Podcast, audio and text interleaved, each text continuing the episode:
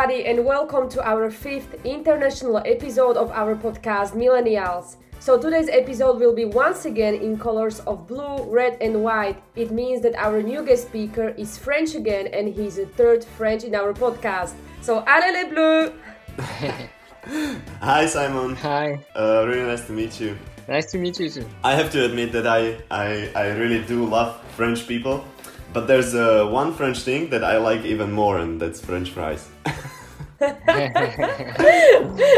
Ferraz. and what about what about French kisses? I like. I like them too, but I eat my uh, French fries with alioli, so there's no kissing after that. well, I, I love aioli as well, so I wouldn't mind. But let's keep going. Our new guest speaker, so as I said, is the third French in our podcast. The first one was Miss Mayotte 2020. The second one was our champ Alex Caizergues, and today, young and handsome Simon Bernard. Hey Simon, well, young, I mean, you are young, but when Carolina was stalking you on Google, we found out that you were born in 18th century. yeah, exactly. so how's life? I mean, you've been alive for 300 years. I look very young, but I'm not that young. I mean, I'm 30 years old. So. yeah, yeah. no, I'm just I'm just joking because. But uh, I look younger. Yeah, you do. You do. But uh, I was just joking because when we were researching you, we found the French general who is your namesake. Oh yeah, there is another one. Yeah. Exactly. Yeah. Yes. Yes, yes, yes. There are quite a lot of people uh, with my name. That's uh, quite a common name. But there is a famous one, yeah, born in the 18th centuries. and that guy, he was fighting in Waterloo, and now you're fighting in plastic pollution. So you have something in common.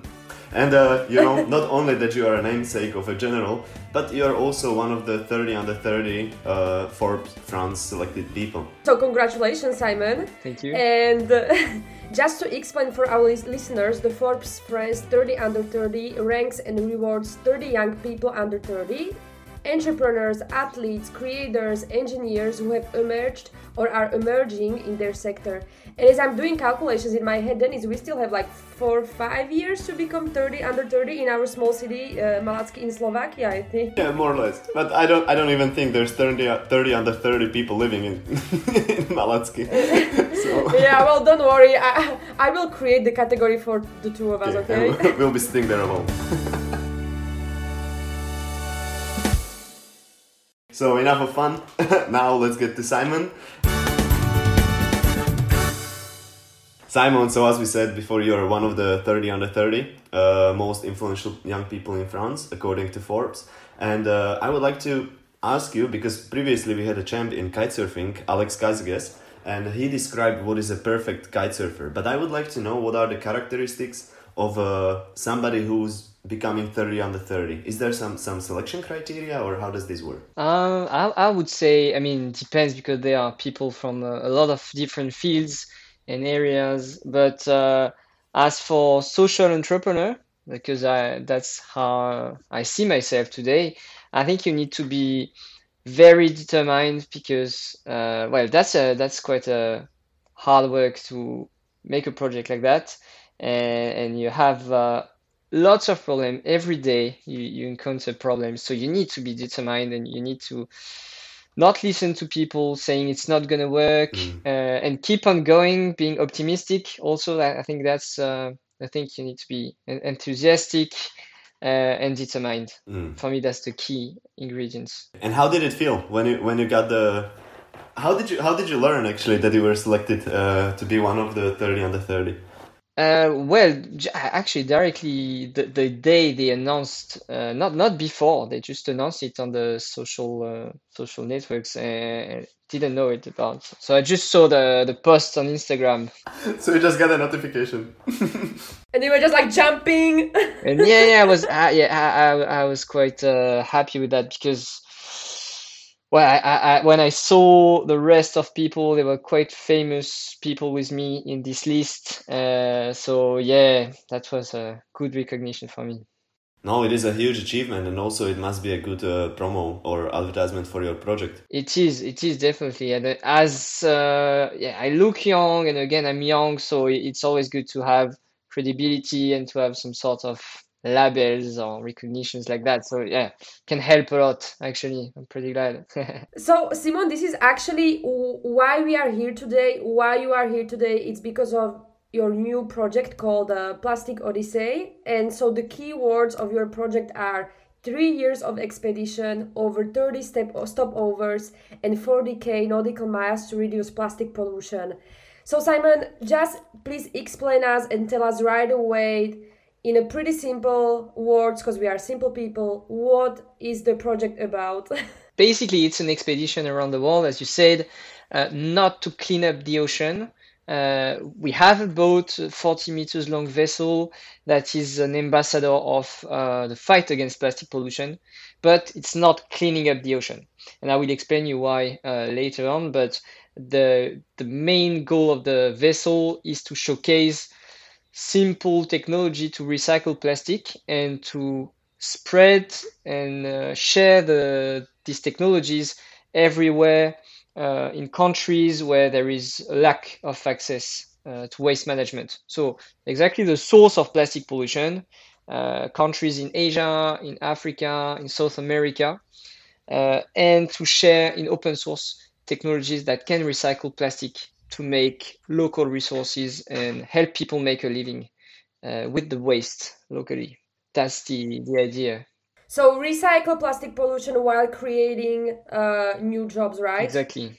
That's good. And also, why Plastic Odyssey? Because actually, I was thinking about it a lot. And is it because of the epic Odyssey and the hero Odysseus? In French, it's called actually Ulysse. So did you name it like because of this? Well, it, it, it is. I mean, I, I can't remember exactly how we found the name, but uh, but I think it's a pretty cool name, and it, it tells about uh, what we are doing. It's an odyssey, you know. It's it's um, a, a voyage uh, to fight against plastic pollution. It's also a voyage to uh, around the world to discover new solutions um, and new ways to fight against this uh, big issue. So yeah, I, I think it it really summarize well the, what we are doing with Plastic Odyssey. But I can't I can't remember how we, we found that. It was like five or six years ago. it could be really funny if you say yeah, it's because of the you know the Greek mythology and I'm the hero. It's Odysseus, you know, I'm the hero right now. I'm Simon. Here I am. Simon Zeus. yeah. Uh, so uh, I know I understand that you cannot remember the name, how how that came around, but maybe you could tell us how a big project like this comes around you know how did you and your team uh, got the idea to create this this project?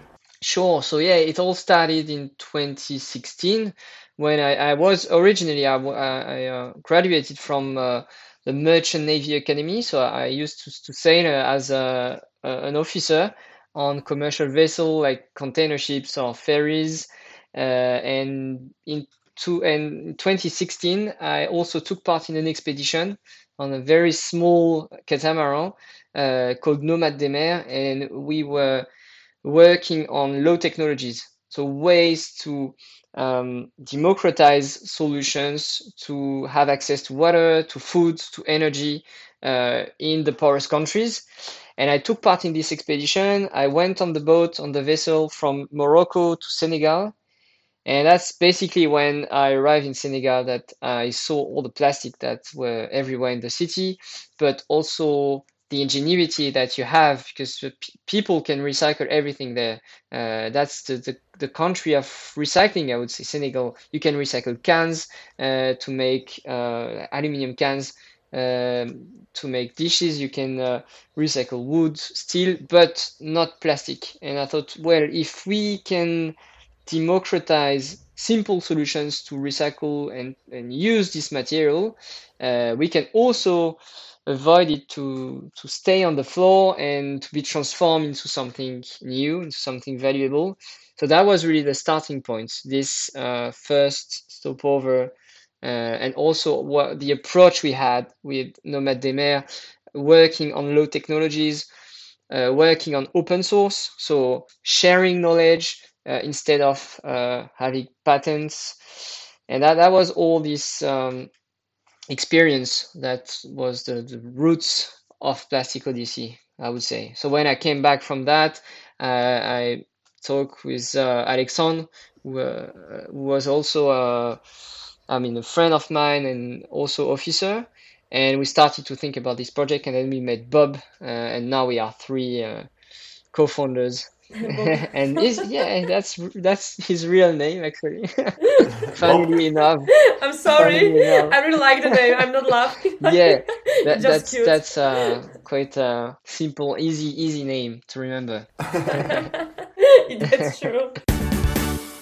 We can get a little biblical, I think, because your ship is sailing just as Noah's Ark was uh, sailing in the in the times of crisis, and uh, you know Noah's Ark was made out of wood but I believe that you you're not uh, you're not uh, sailing a wooden vessel, but uh, you you have uh, you have some some uh, technology in on the boat, and you were saying that uh, the vessel is to showcase some sort of technology. Could you maybe tell us more about the functioning of the boat and the technology that you you're, or is this is this a trade secret? no, no, it's not. It's not because we, it's actually open source, so we we want to share as much as possible all the solutions and what we, I mean, the, the boat is more a platform for us to transport and showcase solutions. So it's, it's not uh, the, the final goal is, is not the boat. It's just a tool, uh, a great tool because it tells a, story and it can you can uh, invite people on board, uh, live on board, use the technologies. And so basically, what we have developed and what we are continuing to do, because we still uh, have some work on that, but we try to develop technologies to uh, first sort the plastic, because there are different types of plastics, and you cannot uh, just melt them together. So you need to sort. Then you need to shred it. So we have a shredder that turns waste into flakes. And then we have different steps to melt the plastic and create new objects. It can be uh, beams, it can be tiles for the roofs, it can be bricks, um, plastic sheets. I mean, different types of uh, objects and products that will answer a local need. That's all. That's the, the goal every time. And you can adapt the technologies to to create different objects. Uh, you can even make I know a bike uh, out of that, uh, out of recycled plastic. Uh, and eventually, when the plastic is not recyclable, uh, you can turn it back into fuel. So with one kilogram of plastic, you can make approximately one liter of uh, diesel and gasoline. So that's also something a, technology we are working on, and we so we have uh, approximately ten machines on board. Uh, so all the different steps uh, to turn a waste into something that has value that can be sold and, and then have a, a, small social business. I read about the roads being made of plastic as well. So does it work like this as well? You you can actually also make roads. You can make um, pavement tiles, and that's actually the the technology is not the the hardest uh, thing to do. The most difficult is to find the business model. So what what are you doing with the plastic waste? What kind of product uh, that will answer a need and that will not create another waste. So that's the, the challenge. I mean, there is a challenge developing low tech uh, and affordable technologies. That's one thing, but that's not the most difficult. Really, the most difficult is what are you doing with the technologies? And so that's also something that we will do on board. We will work with local communities in each stopover to experiment and find new ways to recycle plastic. So, so one of the missions is also not to not to only collect and uh, and show uh, how how this can be done, but also to create new job opportunities. I think you were mentioning it in one of your previous interviews. Uh, you were giving an example of Egypt, yeah, if I remember correctly, and uh, so maybe you could tell us a little more about that. Kairos is a, a quite an amazing example of what can be done uh, at this scale, at, at a human scale.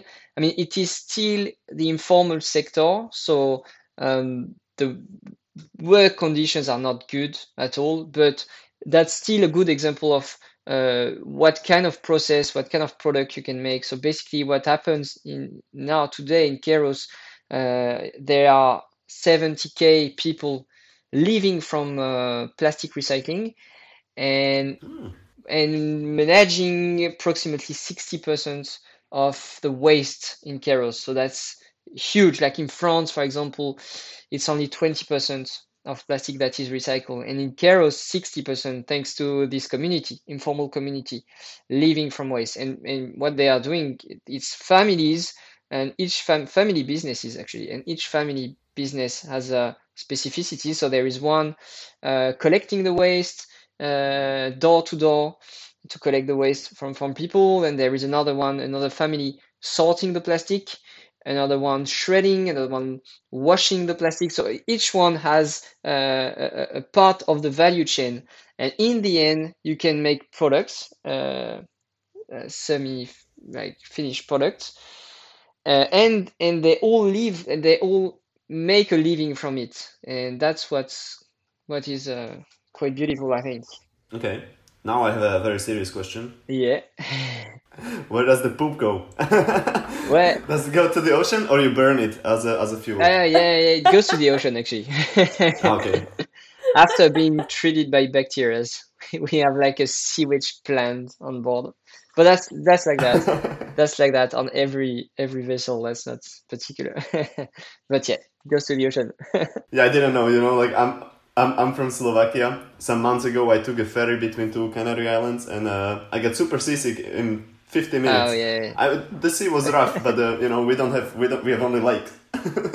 I have never been on the sea, so I don't know this. I am seasick also sometimes.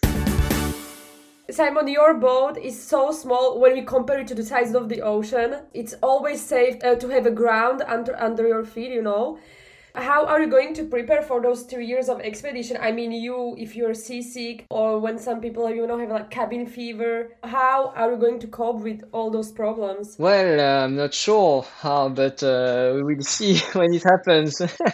some pills. yes, yeah, you, you can have medicines, stuff like that, but it's not usually it's not. The, it makes you feel dizzy, so yeah, there is no miracle solutions. You need, just need to wait. I think one or two days, but uh, yeah, that's a big problem. But eventually, we the action is on shore, uh, shore, so we won't sail a lot probably one third of the time. So the rest of the time you're going to talk with local communities, right? Yeah, the rest we will use the vessel as uh, a demonstrator, uh, invite people, invite entrepreneurs, and also use all the machines as a fab lab to experiment uh, new new solutions. So it's it's it's really like a mobile plastic laboratory that's how we see the boat. It's pretty cool. So you're bringing some solutions, but at the same time, it's research and development. Exactly. Yeah, exactly. On the field, because we can have like this uh, research lab in France, but if we don't work with local communities, then we won't find solutions adapted to the country we're going to. So we really need to not to come with solutions, but just to come with expertise, technical expertise on recycling, and then work with people that know the country, obviously more than us, and give them the expertise and the technology so that they can develop the solution them, themselves, adapt the principle. That's the idea. Another question that I'm really excited about because with Dennis, we are really thinking about it. Like, did you prepare for the pirates in the east of Africa? Yeah, it's actually west of Africa now. It's not. Ah, it's the west. Okay. it's, it's now it's in uh, Guinea, like Gulf of Guinea, but it used to be east. Yeah, the that's a big question. Actually, we we will avoid the the areas at risk, but there are quite a lot actually uh, areas everywhere. So so what's the plan? Actually, like, do you have like an emergency plan or something? Um, yeah, it, well, well, when it goes a bit uh, dangerous, you have um, like you put some wire uh, around the ship. You put also, uh, you know, firehouses well, there, there are some stuff you can do, but to be honest, the boat is not going fast. It's quite low on the water, uh, and it's French, so we we are at, at risk a lot of piracy. So we, we will try to avoid. And eventually, if we if we really need to go through these some areas, we can we can bring like people like armed uh, people on board. That's something you, you you can do, and we I hope we won't have to, but maybe you should. yeah, if if we have to if we have to to go through these areas, we, we probably will work with people like that. It's the Dutch jurisdiction. I think the Dutch Navy is the is the only active jurisdiction in the world that is fighting piracy. They're making use of the universal law, right? And uh, and they're they're prosecuting and fighting fighting uh, piracy in international waters. Well, I think there are quite a lot of countries, yeah, yeah, fighting against, and that's that's how actually the east of Africa is is not at risk anymore. Uh, I mean that's low risk because uh, there has been uh, countries army fighting against, but now it's it's more west, and it's a shame because obviously it's a lot. There are a lot of countries in West Africa with a lack, a lot of problem in terms of plastic pollution. It's it's in those countries also where there are problems with piracy. So it's it's a shame, but we will pray for you. Yeah.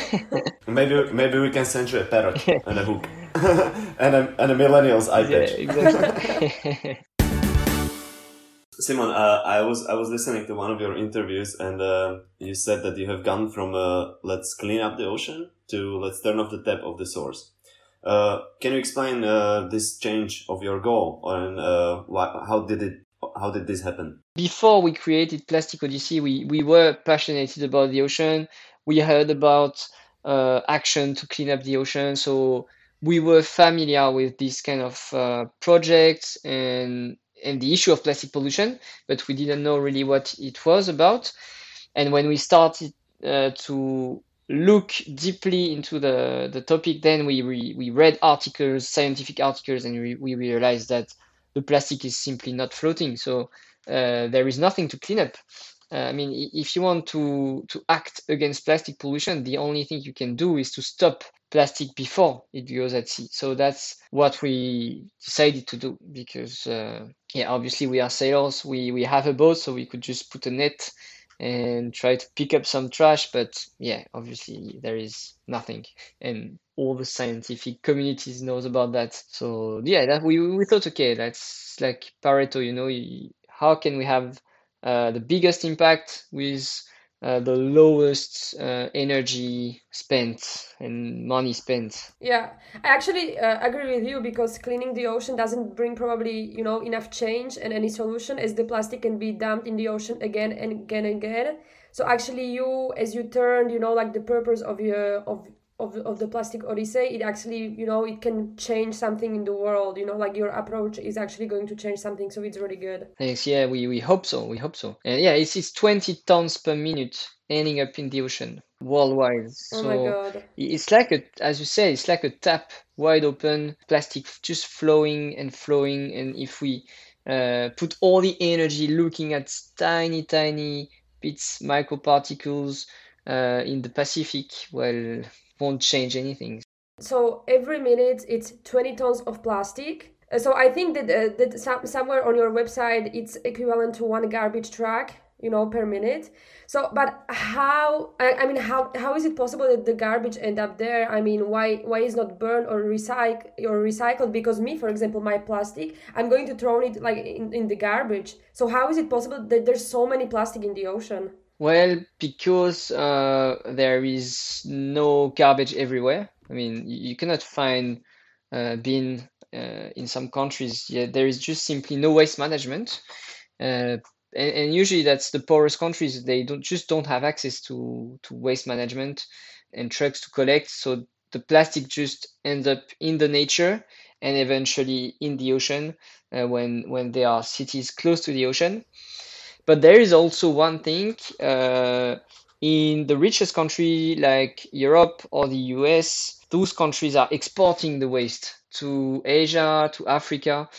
And it's quite, actually, it's quite a lot. The US only is exporting 1 million tons per year. That ends up in the ocean. Like, we know that the US contribute to plastic ocean plastic pollution to approximately 1 million tons. Apologies i just i just wanted to to ask one simple question. Where, where people can have a look at this? Like uh, how, how can they how can they reach this uh, information? Well there are uh, there are sci- scientific studies uh, actually the, the one talking about uh, plastic export by the us uh, was released this year. You can download download it. So guys go to google scholar.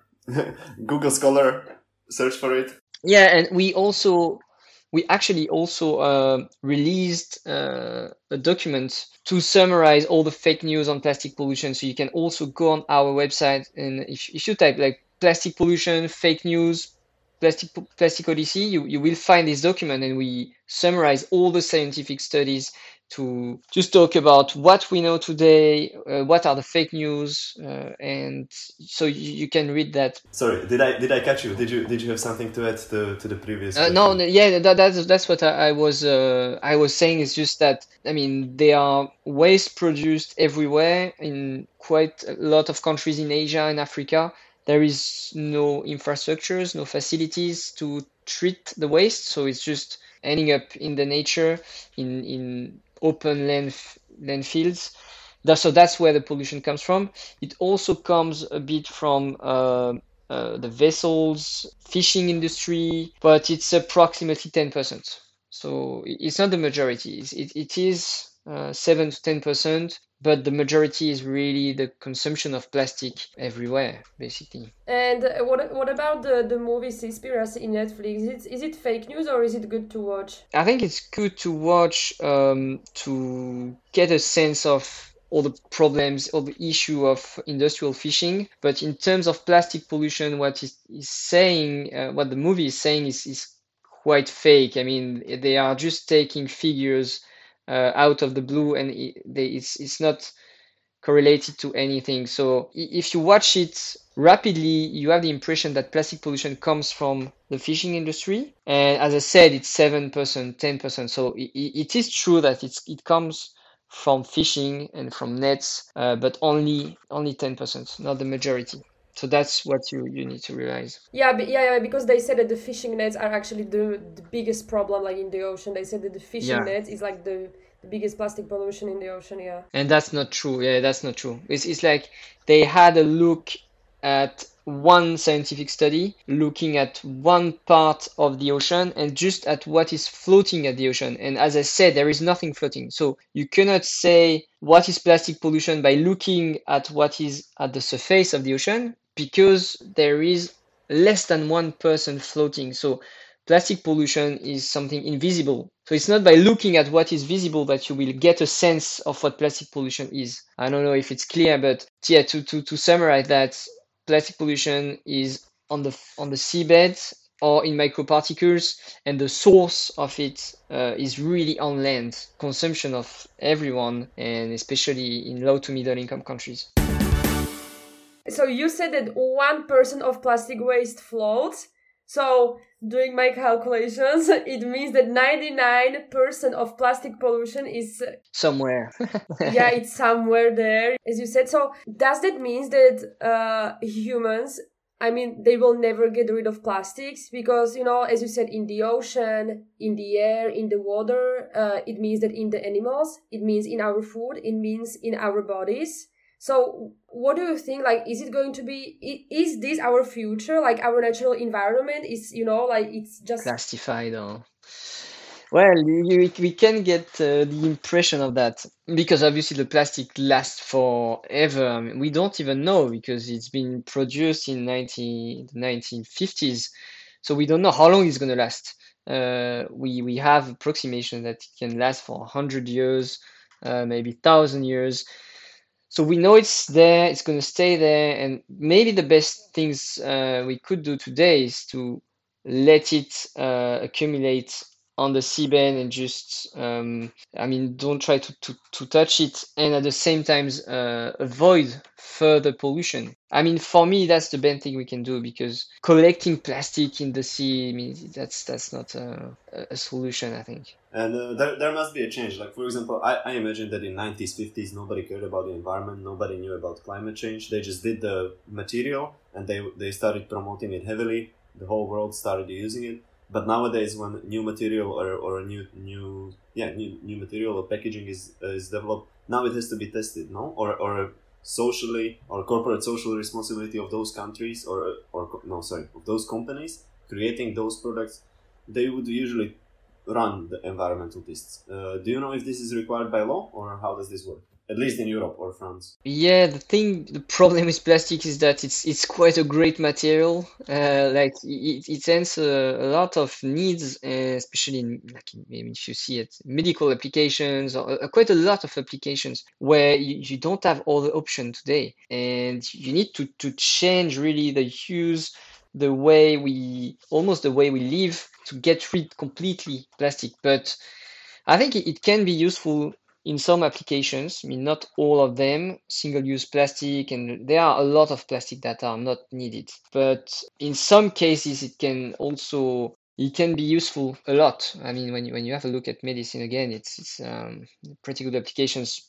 But we need to, to think about the way we use this material and and yeah, re- rethink um, the way we produce it, the way we design it and and that's not easy. That, that's why we, we we have this difficulty today is that there is not a simple law that will uh, just solve the problem like that because each application has its problematic. That's the difficult part. Yeah it's a, it's a loop. But there in france there there, there is a, a law now like that is being enforced that is banning a lot of single-use plastic. So it is changing at a, a regulatory level. Finally it takes forever, but finally, finally, but, it's, uh, it's yeah. been a long time too. Uh, Simon, so you've you've been talking about the seabed uh, previously, and you've said that well, it's it's well known fact that it is not hundred percent explored. It's true, right?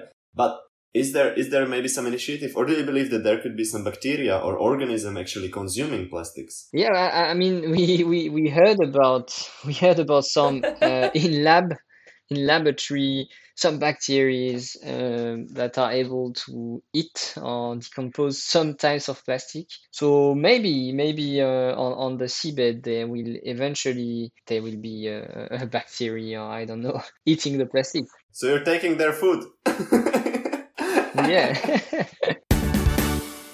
I have one, one question that is gonna sound controversial, but I wanna ask it in that way. Uh, because many people think this way. Uh, we have to be honest about it. So many regions that are affected by plastic pollutions are Southeast Asia, Africa, and South America.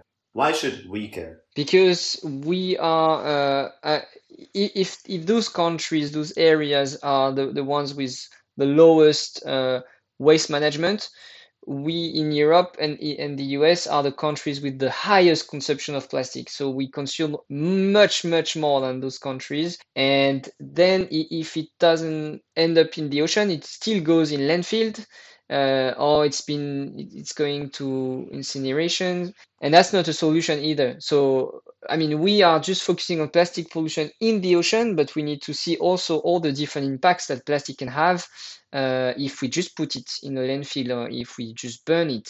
And so it, it's not because it's not going in the ocean, it's going to the bin and then it's going to, to be treated that it is recycled. So uh, we, as in the richest country, as big consumer of plastic, what we need to do is obviously to reduce as much as possible and avoid uh, the use of um, of plastic packaging because uh, it's everywhere and it's it, there is no solutions today uh, there is no perfect solution. We cannot recycle it over and over. So we all need to care about it. But obviously our focus is low to middle income countries because that's where we, we decided to act but doesn't mean that all the countries uh, have nothing to do. And also, like I don't know if you saw, guys, but me on Instagram, I'm following an account. I think it's called Get Get Wasted or something like this. And sometimes I see like, um, you know, like a peeled banana or like a peeled orange in the plastic, yeah. and I'm like, just what the you know like what, why are they doing is you know? Like the orange is you know protected you know? So why they peeled it off and put it in the plastic bag? I mean it doesn't make sense so. Yeah that's crazy and it, it really depends of the culture actually. I mean there is um a, good study to to have on behaviors and cultures and that's what we are doing actually where we will go in, in each country. We will also have a research program to understand why people use plastic and, and what is the perception of, of uh, waste and plastic in each country. And obviously in asia you can find this kind of stuff because plastic is synonymous to uh, hygiene. So we put plastic everywhere because it's clean and because it's it, it's seen as good to have plastic everywhere. Whereas in europe uh, we don't see the plastic as being hygienic or good. We see it as a waste, uh, as a pollution. But that's not the same in each country. So we really need to see why people in the US or in Asia use the plastic, and that's not actually the same uh, reason. But yeah, that's crazy to see that. Absolutely crazy. Yeah. Let's move to the third part and the last part, and we're going to talk about uh, our personal experience with plastic pollution technology and future. So, I would like to start with the personal experience. And um, so, recently I was in Dubrovnik, and seriously, every 30 centimeters on the beach was a cigarette. Like, I'm not lying. Plastic pollution everywhere and a lot of young tourists. And the paradox is that the whole Dubrovnik is in the UNESCO. And uh, I actually have a conflict uh, with people smoking there and throwing away the cigarettes in the sand. Like, what's really surprising that all the time when you tell these people what the problem is, uh, problem is, they become offensive. They start to talk about their liberty, and we can't have a conversation with them. You know, like a constructive conversation. And the same happens when you see someone to, to throw away you know something outside on the grass like in the street. And every time when you ask people to do a collective effort i just feel like that's impossible like to talk with them. So simon what do you think like we should do with those people? Should people like this be educated or punished? Or like what's the solution? Because i feel like sometimes there's no solution. Yeah i, I don't believe really in like punishment or shaming or i mean i mean it can work probably, but maybe that's not the best way to change behaviors. And I think there are some other ways like nudge, you know, I don't know if you you know this kind of stuff where you can actually change people's behavior, but a different way by um, using tricks uh, to their mind and uh, just like adverts are doing actually. Uh, adver- advertising is using these kind of tricks uh, like to, to, trick your mind and to to make you to push you to make decision and ch- and change your behavior whereas you, you, didn't want to do that at the first time. Like you want to didn't want to buy this product but we you, you are buying the product because we, we know today how to trick the mind and how to push people to do something rather than another thing. And you can use the same methodology to change behaviors but the soft way, let's say, not by punishing or shaming people, because usually that's another effect that happen when you when you just shaming or, or pointing people saying uh, it's bad what you're doing. Usually people they just want to to do it again and again just because they don't like that you know they don't like to be so yeah it, it's, it's pretty hard i think there are a lot of uh, social sciences and behavioral sciences to be to be done. Uh, again some research because we, we know little about that and we always focus on technologies but we can also focus on on how to change behavior because at the end of the day technology is good but if you don't work on human that are using the technologies and, and that are consuming then you won't find the perfect solution. I don't understand how you can be that soft like me once. I, I, I saw this man on the street like throwing away something on the you know, just in the street, and I was just like, sir, you know, there is like just yeah, garbage no, that, next to you. that, that, that's really yeah, it really annoys me a, a, lot as well, especially that I live in Marseille, so you can imagine that mm-hmm. people are throwing waste everywhere every time, and I'm just trying. Sometimes I just want to take the waste and, and say, hey, you forgot that that waste. But you know, at the end of the day, you, you also need to look back and, and and think why are they doing that? You know, why are they throwing the waste? Is it because they are uh, nasty, just because they, they they want to pollute, or is it something else? You know, I that's really something to think about. I have maybe a good ex- example. I have two experiences. Once when I was starting to you know tell people off, be like, uh, you shouldn't be doing this.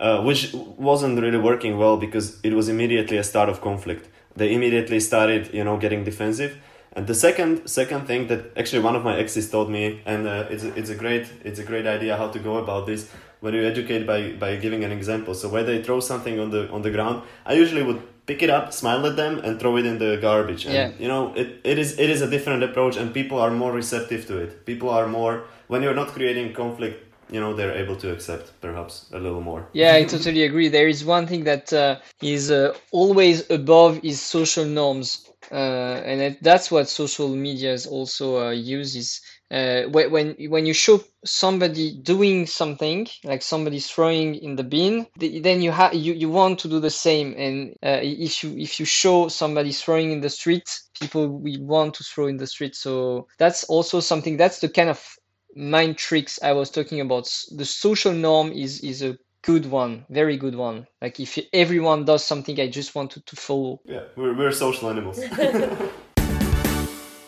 Simon, we often say that millennials, so our generation of millennials, is the new generation, the new generation that can change the world. But can we really? Because can we live without waste, without plastic? Because seriously, I feel like I'm kind of pessimist in this one because I feel like most of that, you know, because when I look like all the all the food that we eat, all clothes, we don't want to think about climate change because it will add another problem to our lives. We put stories on our Instagram, but do we really do something in a real life? So, do you think that our generation can really change the world? Yeah, that's a good question. some days, I, some days I, I want to answer yes. Some days I'm like, it's not gonna be fast enough. But but I, I think we we are doing we are changing. When I when I look back five years ago when I started to uh, work on plastic pollution, I mean nobody cares. And and now like there is not a single day where you don't hear an article or somebody talking on plastic pollution or climate change, even in business uh, newspapers like the the one you will never see uh, usually you, you, you wouldn't have, have thought that they would talk about climate change or anything. And now there is not a single day where you don't hear about that. So that's a good point. Like everyone is talking about that. That's like the first step. Now the second step is everyone has to act. uh, and that's I hope we are moving towards that. And I can see like youngest generation, uh, even people ten years younger than me, they have a different mindset Mhm. sometimes I'm even I, I I think that I'm not radical enough when I when I look at younger generation. So when I see that, I'm rather optimistic. Okay, I will. I, I will think about this stuff when I will be pessimist again. Yeah. it's important to do something, yes. at least something. But yeah, re- re- remember what I was saying about social entrepreneurship, and at the same what we are living today. We we need two ingredients. We need to be determined and optimistic always. Enthusiasm. Even if we don't know where we're going to. Even if we don't know how we're going to solve a problem. Like every day i have a lot of problems with the vessel with uh, fundraising and i don't know how i'm going to solve the problems. But if i focus on the problems then then i'm just going to fail. So the only way that i can find solutions is just to think about optimistic stuff and keeping on being enthusiastic and then people are saying oh okay it's going to work so i'm going to help him. And it's always like that. And Simon, when you look back at the COVID crisis, like why do you think that people like we were we were able to act so fast on the COVID crisis, but we are not able to act fast on eco crisis, for example? Like why do you think that happening? I think it's because of the urgency of the crisis. I mean, we are not able to to look very far away. You know, uh, it's like when you are smoking, you you think, uh,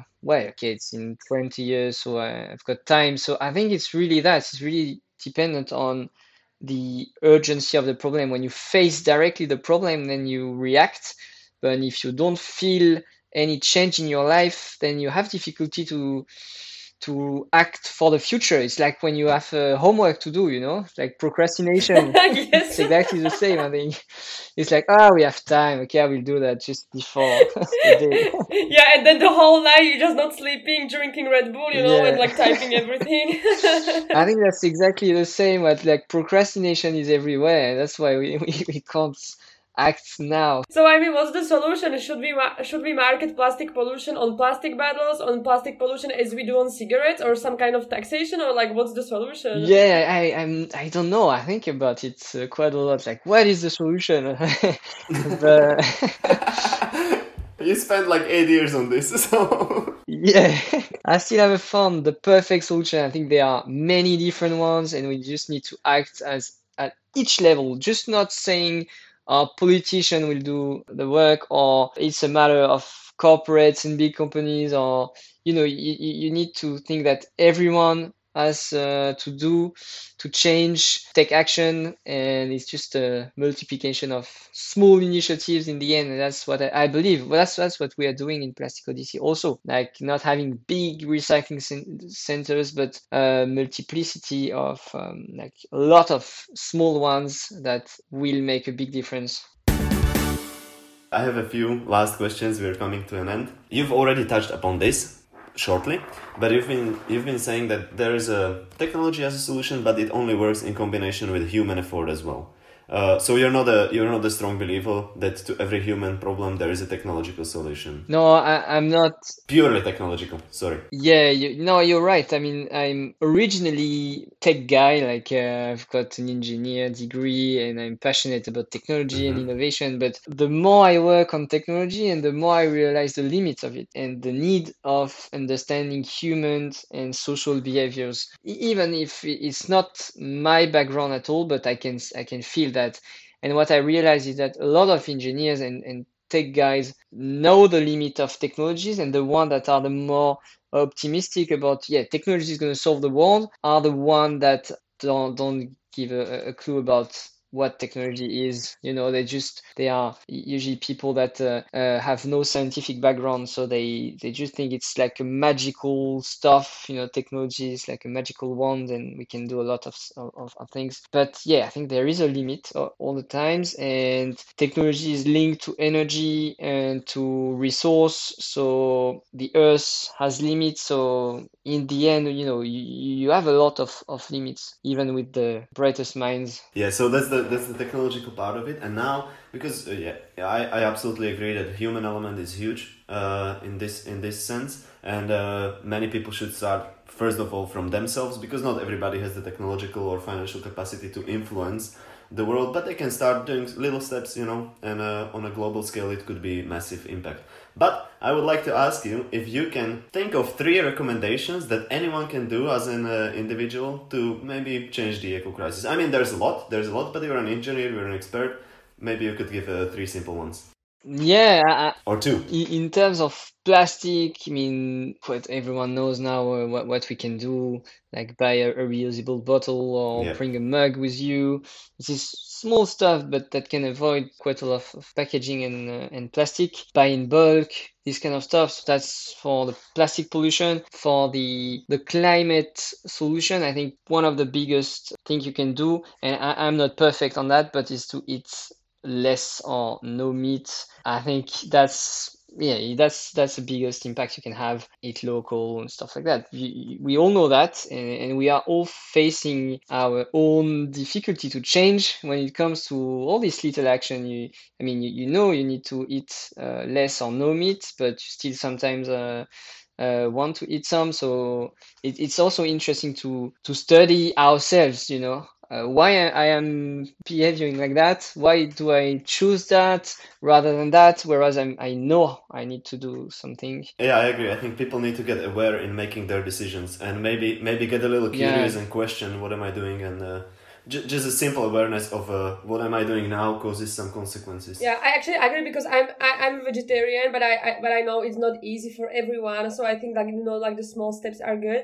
But what's funny like be, before we started this conversation with you, Simon, like Dennis Dennis he told me that he did he did like a big feast, and he has never seen so much meat, you know, like in one place, and like he he ate so much uh, meat that he really felt bad, so he didn't eat for two days afterwards. Yeah, yeah. I, I, I usually, I usually don't eat much meat. I, I eat meat once or twice a week.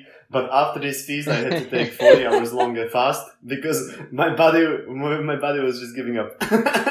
And there are actually ways to uh, make things easier. Like I've, I've got friends, they have a startup called Les Nouveaux Fermiers. They are making veggie meat-like uh, stuff, like sausages or chicken or even burgers. And it's, it looks amazing. I mean, it looks really like meat. It's even better than meat, that meat. And I think they will, uh, because they, they are doing that with good quality products and i think they will make a change really this kind of initiatives where you can still have a barbecue actually because you can bring your sausages instead of just um, i don't know vegetables to to the barbecue but it's not meat. And that's a good step towards uh, becoming veggie or eating less meat. I think it's a easy one easy one and I'm, uh, my fridge is full of that.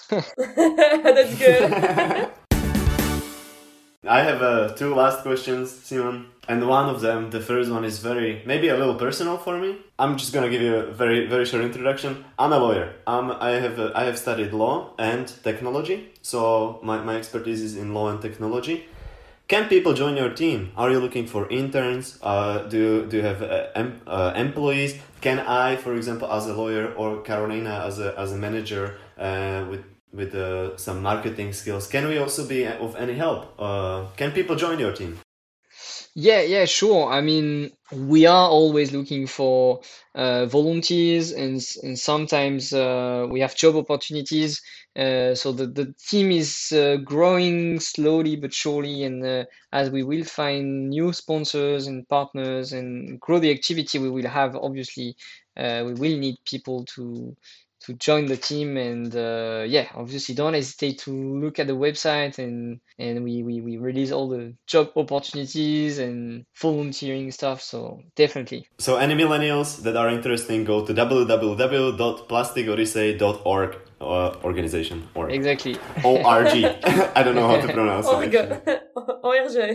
Last question, uh, Simon. What would you recommend to our listeners? Something to read or uh, to listen to or watch, maybe? Do you have a, one simple recommendation? I'm thinking, I don't know why I'm thinking about a book I read recently. Uh, it's, it's really not, it's really like practical for entrepreneurs and to uh, actually gain a lot of time. Uh, it's called La 25e heure. I, I'm not sure there is a, an English version. I can imagine there is one, 25th hour. And that's quite great because it's been, it's been uh, uh, written by um, entrepreneurs and you have lots lots of tips uh, to save time and and when when you are doing something like uh, like that a project or anything it can be very useful Hmm, that sounds good. That, that's a good recommendation. Thank you, Simon. Thank you, Kaki. thanks to both of you Thank you. Thank you, Denise. Thank you, dear listeners. Thank you for listening. Uh, so this one was with uh, Simon or Simon. I'm pronouncing it uh, either way. So thank you so much uh, once again. And Simon is embarking on an adventure to solve the plastic pollution. It was cool to have you. And uh, if you guys are interested in, in this project and would you like to learn something more, go check out www.plasticodyssey.org. and if you enjoyed this episode or you would like to suggest some topics to us, shoot us a message on millennials.podcasty at gmail.com or on our social media. This podcast was made in cooperation with Theatre Falangir, and we would like to say hi to our theater friends and see you next time. Thank you, Simon, once again. Uh, it was a pleasure. Thank you so much. thank you thank you to the team bye bye Bye.